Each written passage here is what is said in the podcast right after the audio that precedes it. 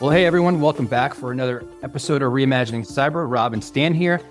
Stan, I- am not sure what this topic's about today. It says Dora, and it flashes back for my kids in their childhood, one of their favorite cartoons with Dora the Explorer. Is it, are we talking about Boots the Monkey and that whole kind of gang? You know, you know that's a good place to go. But since this isn't related to cybersecurity, Rob, we're going to actually do it on an EU regulation that's coming out in January ah, 2025. So that's what it is. I can understand the confusion, you know, but DORA is actually Digital Operational Resiliency Act. So that's I don't know what DORA was an acronym for Dora the Explorer or not, but I don't think so. You just clarify that for me. That's much more yeah, yeah. we need to talk about. so, so for our listeners who aren't familiar with what DORA is, let me just go into it a little bit to sort of set the stage. It's a, a EU like regulation that's designed to fortify European financial sector organizations and equip them to effectively handle, adapt to, and bounce back from different kinds of uh, disruptions that may occur or threats related to information and communication technology or ICT.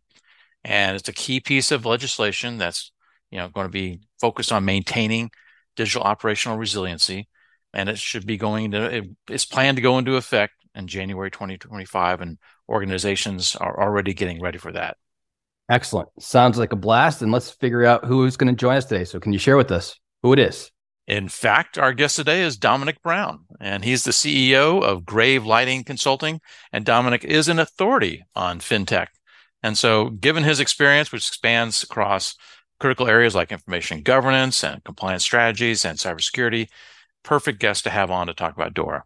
Dominic, we're thrilled to have you with us today. Is there anything before we delve into this discussion we're going to get into today?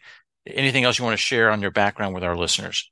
Sure. First of all, uh, pleasure to be here with you, Rob and Stan. A little bit on my background. I've spent 20 years in various roles building and delivering solutions for financial services. I was a compliance practice manager at EMC, field CTO at HP Big Data, ran a pre-sales and professional services team at SS&C Intralinks. And then I left Intralinks in July and started Graves Light Consulting. And essentially, we help fintechs and tech companies that want to be fintechs sell and market into financial services. Yeah, and you know, you and I had a conversation uh, that kind of led to the, the point of bringing you on to the podcast on this very topic, especially given all your previous experience. And, and we recently just touched briefly on this topic on on an episode with with Adil Saeed but I wanted to, you know, get into it much deeper because again, you've been looking at this space for quite some time, and there's a lot of synergies in the things that you've accomplished in the past, and now it maps to what we're seeing come out of Dora. So, so again, what are some of the key factors and concerns, you know, for the audience to understand the drivers behind the EU regulations that are being implemented by Dora? What are some of the kind of motivations that the the, the organizations in that European financial sector need to be considering at this point in time? Yeah, well, I mean, the obvious one is that there's there's been a big uptick in cyber, cyber attacks on financial services in the EU. Attacks more than doubled between Q2 2022 and Q2 2023. 78% of Europe's larger financial institution experienced a third-party breach last year. So this uh, prompted regulators to examine insurance claims uh, for financial services, and they determined that cyber attacks are the primary cause of financial loss uh, in the financial sector. And it doesn't really appear to be letting up. And it's not only the operational risks, but the regulators are concerned about a systemic risk to the EU financial system. So, you know, it's a highly connected financial network. Uh, an incident at one of the major banks or payment networks could adversely affect the whole chain, right? So that's that's pretty telling that you know it's not it's not just the operational risk; it's it's the systemic risk. I think you know COVID and normalizing remote work accelerated digital transformation in financial services, but the cyber and operational resilience didn't necessarily follow suit. And I think it made the financial sector a pretty ripe hunting ground for cyber thieves. Now, Dom, the U.S. side of the equation, as far as regulators, is is also getting into this, right? Yeah, so the, the, the SEC has issued their cyber security rule. What, in your view, are some of the similarities or distinctions between what the approach the SEC is taking, again, helping you know the eh, financial sector in the U.S. and eh, global companies there, and, and Dora. What, what are the overlaps, and what are the how how would you differentiate them? Yeah, I mean, at a high level, Dora, you know, obviously Dora encompasses the entire EU financial system. The SEC is uh, focusing on public companies in the United States. But really, the big difference is I mean, the SEC's primary mission is to protect investors, right? So, what they're doing is they're forcing public companies to disclose cybersecurity incidents and their programs for managing cybersecurity so investors can make sound investment decisions. And, and, and let's face it, on, on as far as the incidents go, many ransomware attacks have not necessarily been disclosed, right? And so the investors don't have a clue that some of these things have occurred to their, the companies in which they have, you know, shares for. That's right. And so the the average public company stock price declined 7.5% after a data breach. And the SEC used additional, they used the investor, uh, the Investment Advisors Act, I think of 1930. I'm not sure the exact date, but it was an act that was implemented after the stock market crash. So they just added to that, right? They already had firms disclosing litigations and other incidents. So investors could make sound decisions. So they just added cybersecurity to that. Dora, as we mentioned, is looking at systemic and operational risk from cybersecurity threats, right? So it's it's a bit more severe, I would say, with Dora. The SEC isn't prescribing any technical standards. By design, they don't want to know, right? Because if somebody gives them the info and they lose it, that can be used against these companies. Dora, on the other hand, is going to prescribe uh, technical standards for the ICT risk management and governance. Uh, both regulations are similar in that they bring management and the board into the mix and put requirements on them to oversee uh, the process for managing and assessing risk. Well, that's I think those are the two big levers, right? That the SEC has taken, and obviously now over in the EU with Dora is is the interconnection point back into the board and executive layer, right? Really kind of using that to push cybersecurity. Now, you talked about this a little earlier too, that, that whole kind of change in the landscape of things that happened during COVID and that, you know, operational resiliency, I think was pretty well understood. Cyber resiliency was was not, right? And this this is helping drive the maturity of, of cyber resiliency in essence. So would be helpful is for you to kind of share the the Dora implementation framework, if you will. Kind of just you know break it down on what the the stages are, just so again, so people understand better and are educated in that kind of approach that you're thinking about taking here. There's five main areas, right? There's ICT risk management and governance, incident response and reporting, third party risk management, information sharing. I'll try to go through these in detail, but without being too incredibly boring. It's it is a it is a it is a, a you know a government regulation after all. But so the ICT risk management and governance. So it goes back to involving the management team and the board to be responsible for ICT risk management and the implementation of the framework. And the leaders can be held accountable and fined or penalized for not not complying with the regulations properly.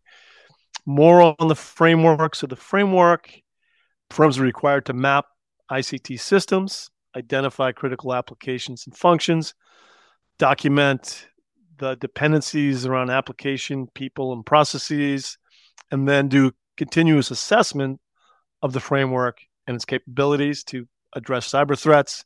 And this is going to include scenario based impact analysis to, to see how specific scenarios uh, and disruptions might affect the business. Just pausing you there, how, how would you how would you differentiate that from business continuity planning, where you identify those critical systems and the associated processes that, that support them and assets? It's very similar. Yeah, except it's focused on cybersecurity. So that brings us to the next piece of the framework is that firms also need to incorporate business continuity and disaster recovery in terms of cyber risk scenarios. So I think it's a very similar plan, right? You've got a DR plan, you've got a business continuity plan, you need a plan to manage uh, cyber risk, how you're going to identify those, deal with those, report on those, and so forth. It's just making sure that cybersecurity is part of those scenarios that you're planning for. Yeah, well put. Right. It's it's now added to that. so I mentioned the the disaster recovery and the business continuity, and a big piece of this, and this is where it gets really prescriptive, is that firms are expected to put in appropriate protection measures. So this is going to impl- include policies and tools. So I think they're going to recommend types of tools like identity access management, SOAR, SIEM, you know, throw in an acronym. I think they're going to get that level of prescriptive like Article 16, it looks like they, they call out use of static and dynamic testing of your applications too. So I mean, I mean, they don't necessarily say use those tools, but that's that's how you do it. Yeah, it's the the technical requirements are in process. They've been submitted. They've been finalized. They're now being reviewed by the relevant authorities, and then they expect about a year from now that uh, firms will need to implement them. Next piece, the second piece here is incident reporting. So firms are going to need to have a system for monitoring, managing, logging, uh, and reporting ICT related in- incidents. Depending upon the severity of the incident, firms will need to notify if it's severe, they'll need to notify their clients, their partners, and the regulators. For critical incidents, there's three types of reports one notifying the authorities, an intermediate report on the progress toward resolving the incident, and a final report analyzing the root causes of the incident. And this is actually very similar to what the SEC is recommending for uh, public companies in the United States. Uh, resilience testing. So firms are going to need to test their ICT systems once a year to identify strengths and vulnerabilities. The results and plans for addressing the vulnerabilities need to be reported to the EU. And firms that play a critical role in the financial system will need to do threat led penetration testing uh, every three years. And they're also going to need to do this with the third party providers. Can, can I just uh, opine on the fact that I don't think these kind of point in time assessments are really as valuable as as we once thought they would be. I mean, they they identify gaps right at a point in time, but to do something once a year or a pen test every three years, I mean, that doesn't really help you with the continuous evolution of the threat landscape we're experiencing, right? I mean, so that continue, I think continuous monitoring is, I mean, I'm not saying that I want to add to the door requirements, but as, as far as organizations concerned about maintaining their security posture, they can't rely on that kind of point in time frequency. No, no. I mean, a lot can happen in three years. Yeah. As we know. Yeah, and con- continuous should just be included in general, right? We, we've had this conversation in the podcast and other topics in the past that it's like, you know, what happens back in the day of PCI audits? People get prepared for those audits, right? They get sometimes they get a pre-audit. Here are the findings. We're going back six, six months later to tell you, you know, have you actually achieved the gaps and closed them that we've actually pointed out six months ago? It's like, great, but what's the point, right? So this whole aspect of really being continuous, I think, is just is going to be critically important and it's it's it's interesting you you mentioned that there is a continuous improvement is a pretty big piece of it, but it doesn't necessarily encompass the resilience testing mm. and and probably some other aspects that that are part of the regulation. I mean, I, you know, again, we've had conversations on the podcast about the effectiveness of controls of security controls, right, Dom, and and the fact that they erode over time.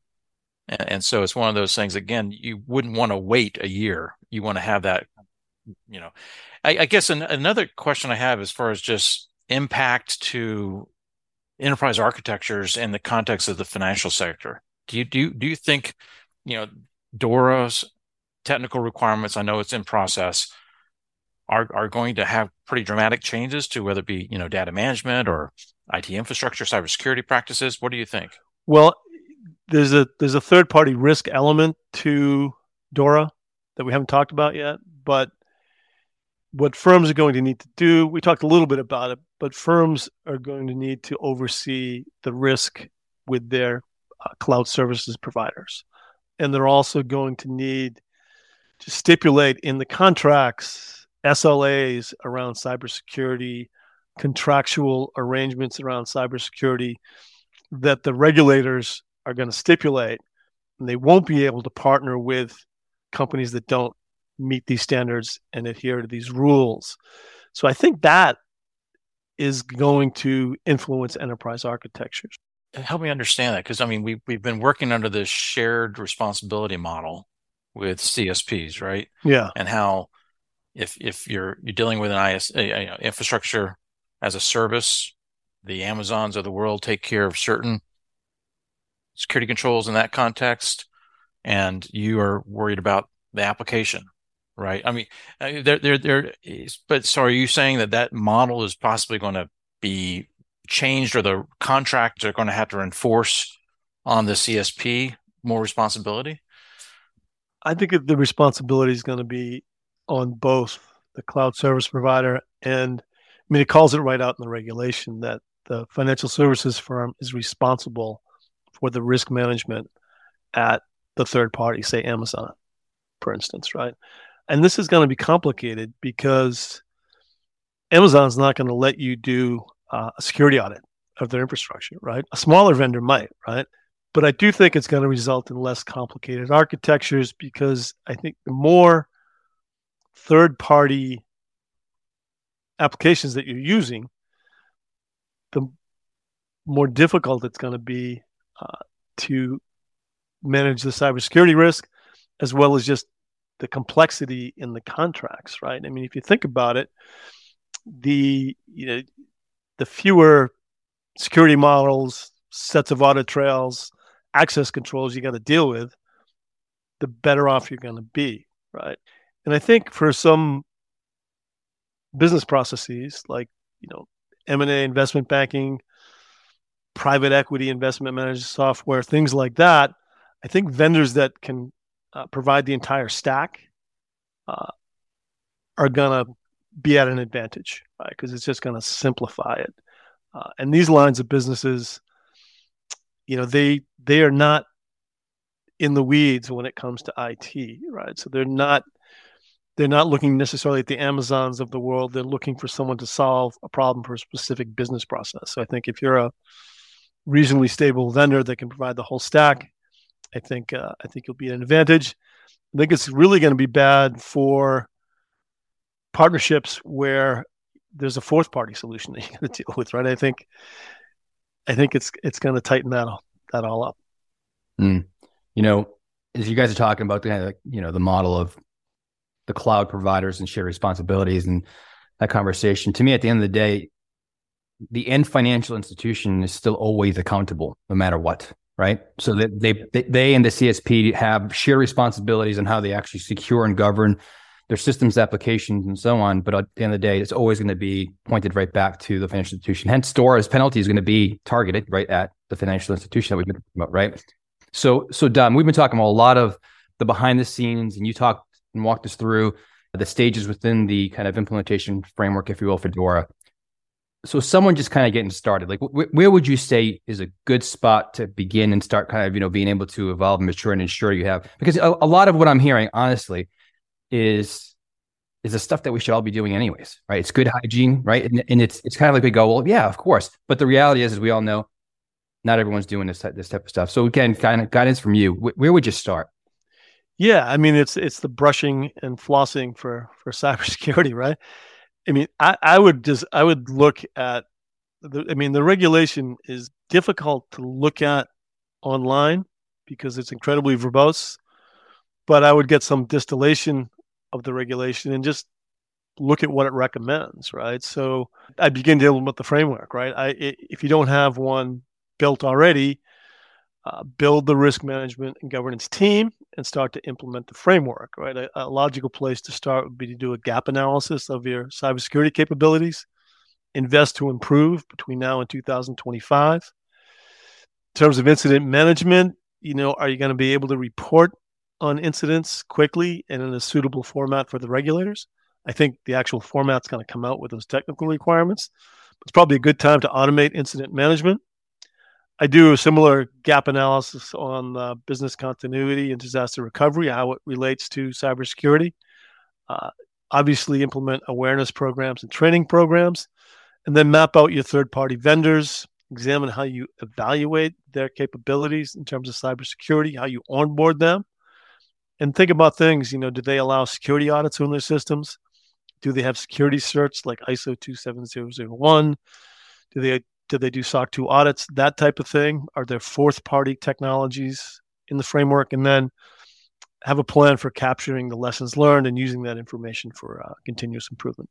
Well, Dom, hey, listen, we appreciate you coming in and talking about something that's still, you know, relatively kind of fresh in people's minds, getting a good education, understanding of what's to come. But the the timeline actually is pretty short, right? Because they've got till January 2025, uh, and and here we are in February already. So a lot of work potentially to be done. I think you gave some great guidance also on you know going through and, and doing a, a gap assessment in essence, so you can figure where are those areas to prioritize and start actually ensuring that you've got them locked down in a good spot before before the clock ticks. And here we are in January, and the fines start coming your way. So thank you for coming on and sharing with everyone. Really appreciate it. Hey, my pleasure, guys. Happy, happy to be here. Hey, thank you, Dom. Hello, producer Ben here, and if you're listening to this episode on its release date, then unless you have the coldest of cold, cold hearts, you'll be aware that it is Valentine's Day. Now, if you've neglected to buy your other half a romantic gift, then fear not, because we have the perfect idea. Just treat them to an episode of Reimagining Cyber. And here is the ideal instalment. It's episode 54, the romantically named Cyber Scams Breaking Hearts, where Rob and Stan are joined by Dan Winchester, co founder of Scamalytics. Scamalytics has a focus on helping dating sites automatically remove scammers from their sites in real time.